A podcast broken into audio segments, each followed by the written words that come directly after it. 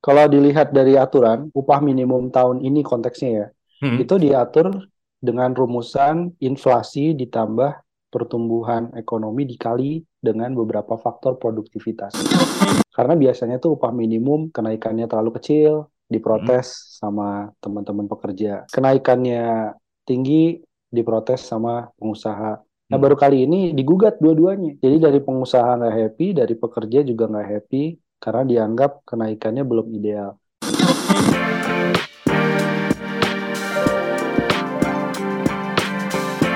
Hai sahabat TCID, kalian sedang mendengarkan podcast Suara Akademia. Ngobrol seru isu terkini bareng akademisi. 26 hari menuju tahun 2023, pemerintah Indonesia sudah mengumumkan ada kenaikan upah minimum ya dan ini bisa dibilang sih memunculkan lumayan polemik gitu. Pemerintah mengumumkan adanya kenaikan 10% maksimal untuk uh, upah minimum di tahun 2023 dan penerapannya masing-masing provinsi, masing-masing uh, daerah itu menaikkan dengan angka yang sesuai dengan kemampuan daerahnya gitu. Kita bakal uh, kulik gitu ya gimana soal kenaikan uh, upah minimum buat tahun depan uh, sobat isi ID dan di Suara Akademia kali ini kita bakal ngobrol bareng sama Mas Bima Yudhistira, direktur dari Selios gitu. Mas Bima apa kabar Mas? Kabar baik, Mas. Pertanyaan pertama nih mungkin Mas Bima sebelum kita ngebahas soal uh, kenaikan upah minimum gitu ya. Sebenarnya kalau misalnya uh, kita ngomongin soal cara menghitung upah minimum gitu, yang jadi pertimbangan sama pemerintah itu apa aja sih Mas? Kalau dilihat dari aturan, upah minimum tahun ini konteksnya ya, Hmm. itu diatur dengan rumusan inflasi ditambah pertumbuhan ekonomi dikali dengan beberapa faktor produktivitas. Mhm. Gampangnya, kalau dulu sebelum adanya Undang-Undang Cipta Kerja, penghitungan upah minimum itu tahun depan kenaikannya adalah pertumbuhan ekonomi ditambah dengan inflasi. Hmm. Kalau sekarang variabelnya jadi ada produktivitas. Nah, produktivitas ini kan banyak tuh variabel di dalamnya, Hmm. kayak berapa tenaga kerja eh, yang produktif, kemudian juga dari sisi produktivitas di tiap daerah. Jadi itu nanti digabungkan semua jadi formulasi kenaikan upah minimum. Makanya upah minimum naiknya cuma maksimum 10%, Oke. karena variabelnya jadi lebih kompleks. Iya, jadi ngitungnya nggak sesimpel dulu, uh, basically Mas Hmm. Bima ya. Betul, betul. Nah. Sekarang lebih rumit. Oke, tapi jadi lumayan eh, banyak perdebatan nih karena em, kalau kita ngelihat angka 10% ini diprotes sama beberapa kalangan nih Mas Bima. What eh, what's on your mind nih ketika akhirnya pemerintah ngumumin kayak oke upah minimum tahun depan naiknya maksimal 10% nih yang penerapannya beda-beda ya gitu. Ini paling aneh sih sekarang ini dari penetapan upah minimum. Karena biasanya tuh upah minimum kenaikannya terlalu kecil, diprotes sama teman-teman pekerja. Yes. Kenaikannya tinggi, diprotes sama pengusaha. Nah, Hmm. baru kali ini digugat dua-duanya. Iya. Jadi dari pengusaha nggak happy, dari pekerja juga nggak happy, karena dianggap kenaikannya belum ideal. Hmm. Problemnya adalah mau naik berapapun, satu rumusannya itu nggak boleh lebih kecil dari inflasi. Oke. Karena dalam ekonomi, kalau kenaikannya lebih tinggi daripada inflasi, maka akan ada daya beli tambahan. Hmm. Sehingga si pekerja itu diasumsikan langsung membelanjakan uangnya, uangnya bisa muter ke ekonomi. Tapi kalau kenaikannya kayak 2022 nih contohnya, Ya. 2022 itu rata-rata naiknya kan cuma satu persen. Ya. Akibatnya inflasinya tembus 6%, itu langsung daya beli masyarakatnya rendah sekali. Padahal sekarang sedang butuh konsumsi rumah tangga lebih tinggi. Yes. Itu sih yang jadi yang jadi problem nih karena ganti-ganti terus nih aturan pengupahan Hmm. dan harusnya bisa diselesaikan ke Dewan Pengupahan.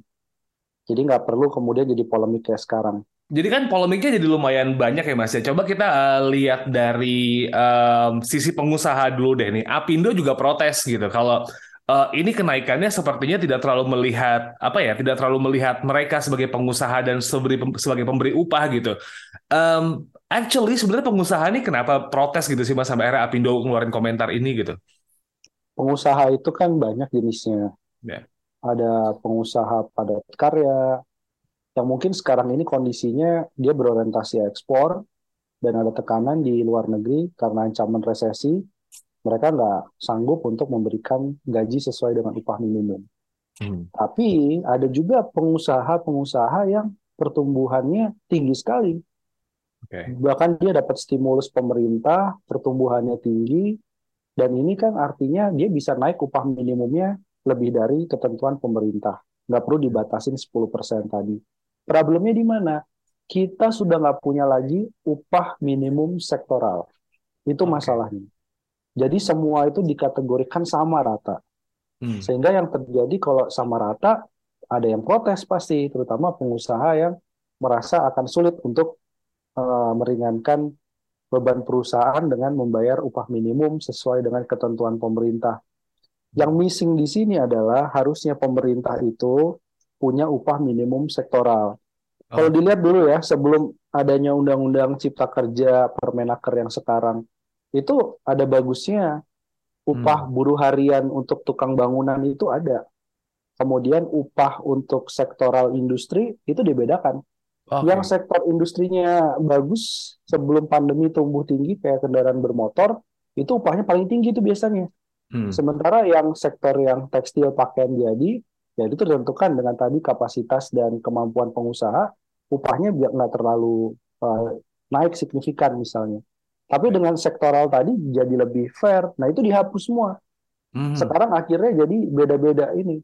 Jadi pengusaha akhirnya kan keberatan karena ini kalau antara upah minimum dengan serapan tenaga kerja dari perspektif pengusaha berarti salah satu harus dikorbankan. Yeah. Nah itu yang kemudian agak rancu di dalam aturan pemerintah sekarang. Jadi memang uh, sebenarnya regulasi apa ya perubahan regulasi dengan munculnya Undang-Undang Cipta Kerja ini yang bikin akhirnya kenaikan UMP tahun 2023 jadi kayak semacam polemik yang semua jadi protes gitu ya Mas Bima ya? Iya jadi jadi membingungkan uh, karena ketidakjelasan aturan hmm. di Mahkamah Konstitusi diputus inkonstitusional bersyarat. Okay. Berarti aturan turunan termasuk Permenaker yang terbaru 2022 harusnya nggak boleh ada.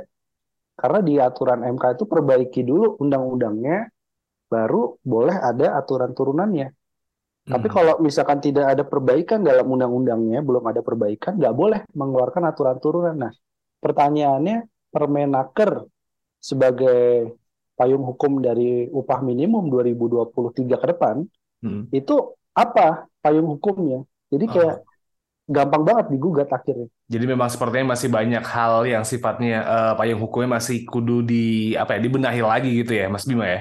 Iya betul. Nah, um, kalau kita misalnya sekarang geser ke uh, sisi pekerja gitu, ini kan juga mereka menganggap bahwa angka 10% maksimal ini juga um, sedikit membingungkan dan juga memberatkan untuk mereka hidup di tahun 2023 kita berbicara soal angka ideal nih sebenarnya Mas Bima. Uh, Mas Bima juga sempat berapa kali ngeluarin statement bahwa 10% ini bukan angka yang lumayan ideal gitu, meskipun memang sepertinya bisa jadi tengah-tengah. Basically buat pekerja nih, idealnya naik berapa persen sih Mas? Idealnya naik di atas 11 persen. Oke. Okay. Gimana penghitungannya? Kalau saya penghitungannya menggunakan aturan sebelumnya, PP 78 2015. Kenapa? Karena pertumbuhan ekonomi ditambah dengan inflasi. Mm -hmm. Pertumbuhan ekonomi di kuartal ketiga terakhir kan 5,7 persen. Hmm. Kemudian inflasinya dihitung dari September 2022 itu sekitar 5,4 persen. Hmm. Jadi kalau ditambahkan itu ya sekitar 11 persen lebih. Okay. Jadi idealnya secara nasional ya itu nggak hmm. boleh ada yang di bawah kenaikan 11 persen. Itu hmm. satu. Yang kedua, bagaimana teorinya? Teorinya adalah upah minimum ini kan untuk stimulus konsumsi rumah tangga tahun depan. Yeah. Apalagi kalau pemerintah sendiri bilang tahun depan ini kondisi globalnya buruk, kita harus mengandalkan konsumsi dalam negeri. Pendorong konsumsinya apa? Ya lewat upah. Hmm. Dan teori upah ini kan banyak sekali studi seperti studinya David Carter, peraih Nobel ekonomi. Dia justru bilang justru kenaikan upah minimum itu menciptakan kesempatan kerja baru. Ya. bukan kenaikan upah minimum tinggi kemudian terjadi gelombang PHK. Hmm. Karena ketika upah minimum dinaikkan, pengusaha itu happy. Kita lebih banyak belanja. Ibaratnya kita pendapatannya naik. Masa kita larikan uang ke Swiss hmm. atau ke Singapura ataupun ke negara lainnya ya, ke tax haven kan enggak. Kita pasti belanjakan langsung di pasar dalam negeri ini, terutama untuk para pekerja yang baru satu tahun bekerja. uangnya berputar, kemudian pengusaha omsetnya naik, dia akan mencari karyawan baru. Itu studi empirisnya seperti itu. Jadi Hmm. kalau misalnya pemerintah sekarang justru hanya menaikkan maksimum loh 10%, bahkan ada daerah kayak di Maluku Utara tuh kasihan.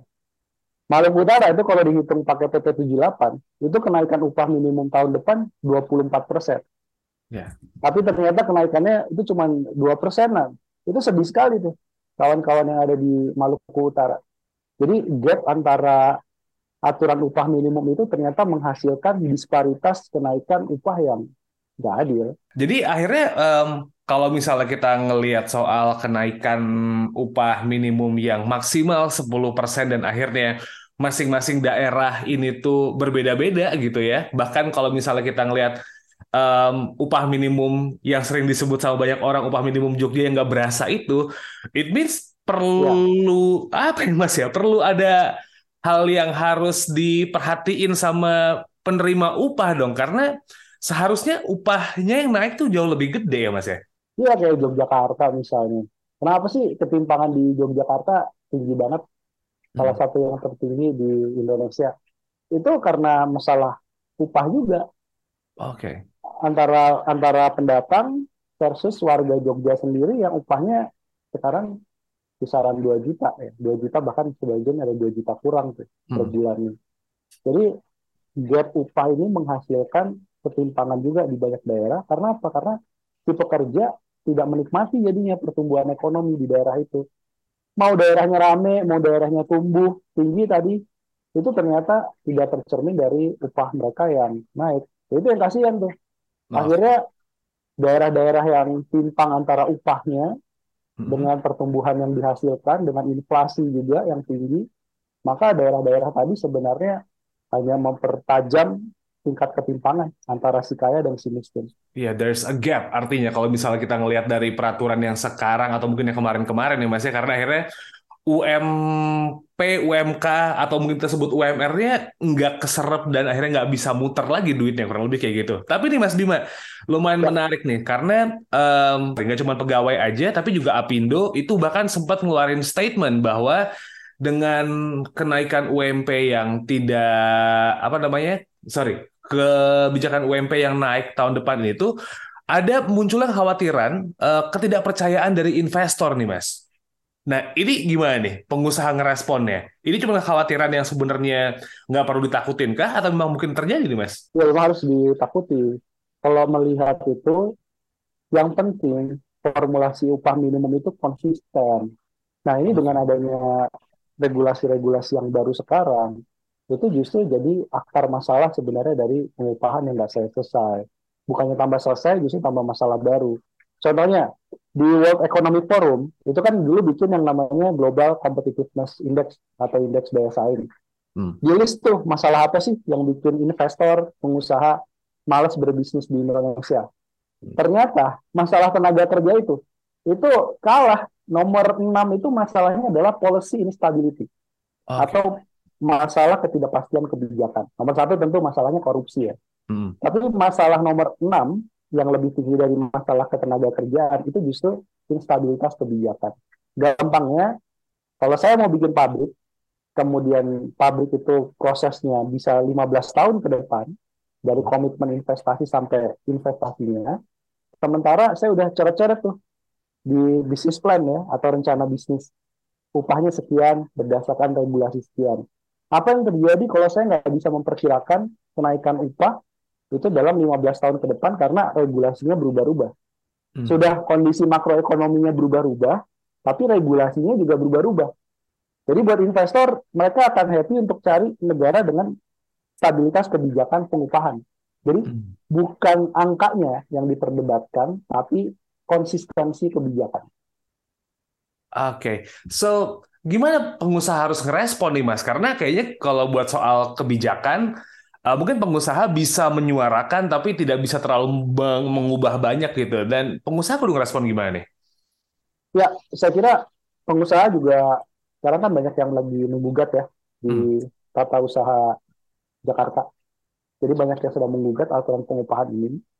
Tapi saya sih menghimbau teman-teman pengusaha, kalau memang dia bisa upah minimumnya di atas dari ketentuan regulasi, ya jangan dinepetin ke 10%.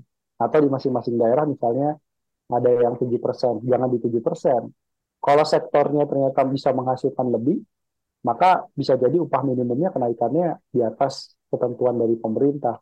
Itu yang sekarang bisa sih, karena pengusaha juga perlu dicerahkan juga bahwa kenaikan upah minimum di suatu daerah itu menguntungkan mereka juga sebenarnya. Oke. Okay. Kayak yang udah Mas Bima sebutin tadi ya menguntungkannya karena nanti akhirnya duitnya juga muter ke produk-produk yang dihasilkan pengusaha itu tadi ya. Betul banget, betul. Nah, ini mungkin jadi pertanyaan terakhir uh, saya nih Mas. Um, ini kan kalau kita lihat pengusaha, pengusaha diuntungkan gitu dan sepertinya pekerja yang makin banyak uh, deg-degan karena situasinya UMP-nya naiknya tidak terlalu baik, uh, tidak terlalu besar angkanya, bahkan tidak sesuai dengan angka ideal di masa yang lagi banyak layoff juga ditakut-takutin sama tahun depan akan gelap gitu. 2023 akan jadi tahun yang akan sangat berat gitu. Dan buat para pekerja nih Mas, melihat kebijakan UMP ini dan um, ya angkanya juga tidak pasti, what should they do gitu. Kalau buat cara uh, buat calon pencari kerja nih Mas dengan angka yang ada sekian nih. Ya. Jadi buat calon pencari kerja juga harus melihat ya secara sektor lagi, balik lagi ke sektor. Coba dilihat sektor apa yang punya prospek yang tinggi dari segi pengupahan. Apakah ke depan ini adalah balik lagi ke sektor kendaraan bermotor, tapi spesifik karena sedang banyak bangun pabrik mobil listrik, mungkin ke sana. Atau juga lihat kondisi perusahaan, kalau perusahaannya pakaian jadi, rame-rame PHK dan lain-lain, mungkin mereka masih buka lowongan kerja, tapi upahnya mungkin sangat rendah. Itu konsekuensinya. Jadi harus lihat sektor. Kedua, bagi para pencari kerja juga mungkin sekarang adalah era di mana kita tidak bisa bergantung pada satu perusahaan. Hmm. Jadi kalau bisa mungkin dia bekerja tapi malamnya mau nggak mau dia harus buka warung atau jadi driver ojol untuk mencukupi tadi. Karena kalau hanya berdasarkan pada upah minimum, banyak pekerja mungkin nggak akan sanggup dengan biaya hidup yang tinggi, terutama di kota-kota luar Jawa tuh. Udah hmm. upah minimumnya kecil, inflasinya tinggi-tinggi. Hmm. Jadi memang uh, pekerja juga harus kreatif sih. Oke, okay. jadi memang um, kalau kita berbicara soal uh, upah minimum ini kayaknya jadi masalah yang lumayan rumit yang sekarang Mas Bima ya dengan kehadiran Undang-Undang Cipta Kerja ya karena perhitungannya berbeda ya kan terus juga tadi tidak ada uh, pengupahan sektoral ya Mas Bima ya betul ya? Betul, tidak ada sama sekali. Oke, jadi semua pekerja dianggap sama, jadi mentok naiknya 10% maksimal. Itu jadi tanda tanda apa ya? ya. Jadi tanda yang harus ditanda petikin gitu, maksimal 10%, bukan naik 10% tapi maksimal 10% karena ada yang naikin 6%, 7% kurang lebih gitu ya. Betul, betul sekali. Oke. Mas Bima, ini polemik masih lagi ada gugatan gitu. Uh, masyarakat juga masih kayak uh, ngobrolin soal upah minimum ini. Mungkin dari Mas Bima, is there anything yang mungkin pengen disampaikan lagi nih Mas soal kebijakan pemerintah soal upah minimum buat tahun 2023 ini Mas Bima? Ya, pemerintah harusnya balik lagi ke PP 78 2015 di mana rumusannya pertumbuhan ekonomi ditambah dengan inflasi. Jadi tidak perlu banyak kompleksitas aturan atau formulasi upah minimum. Kedua, kalau ada pengusaha yang kesulitan membayar sesuai dengan ketentuan upah minimum, di situlah fungsinya pemerintah dengan bantuan subsidi upah. Terutama sekarang ke sektor-sektor yang padat karya. Bantulah mereka dengan subsidi upah sehingga gaji pekerjaannya bisa mengejar kenaikan upah minimum tadi. Oke. Jadi memang banyak hal yang harus diperhatiin lagi ya Mas ya soal upah minimum ini karena kalau memang ah, akhirnya udah naik udah ketok palu rentetan ke belakangnya domino efeknya bakal banyak juga ya kayaknya ya. Yap. Semakin kecil kenaikan upah minimumnya pertumbuhan di daerah nanti akan timpang. Oke, okay. kalau begitu Mas Bima Yudhistira, Director of Celios, thank you so much udah nyempetin waktunya buat ngobrol kali ini Mas di Suara Akademia ya Mas ya. Sama-sama Mas Syarif. Oke, okay. ya. kalau Sobat Isi ID pengen tahu banyak banget uh, mungkin update dari teman-teman Celios gitu, mereka lagi um, ngelakuin apa gitu kan, atau apa yang mereka habis temuin dari um, studi-studinya mereka, bisa langsung aja cek Celios underscore ID. Betul Mas Bima ya Instagramnya ya? Betul, betul. Oke, okay. atau cek website mereka di celios.co.id and don't forget to follow our social media di uh, at conversationidn. Itu ada di TikTok, Twitter, Instagram, dan cek website kami di conversation.com/id. My name is Muhammad Syarif. Kita ketemu lagi di next episode. Assalamualaikum. Kalian telah mendengarkan podcast Suara Akademia, ngobrol seru isu terkini bareng akademisi.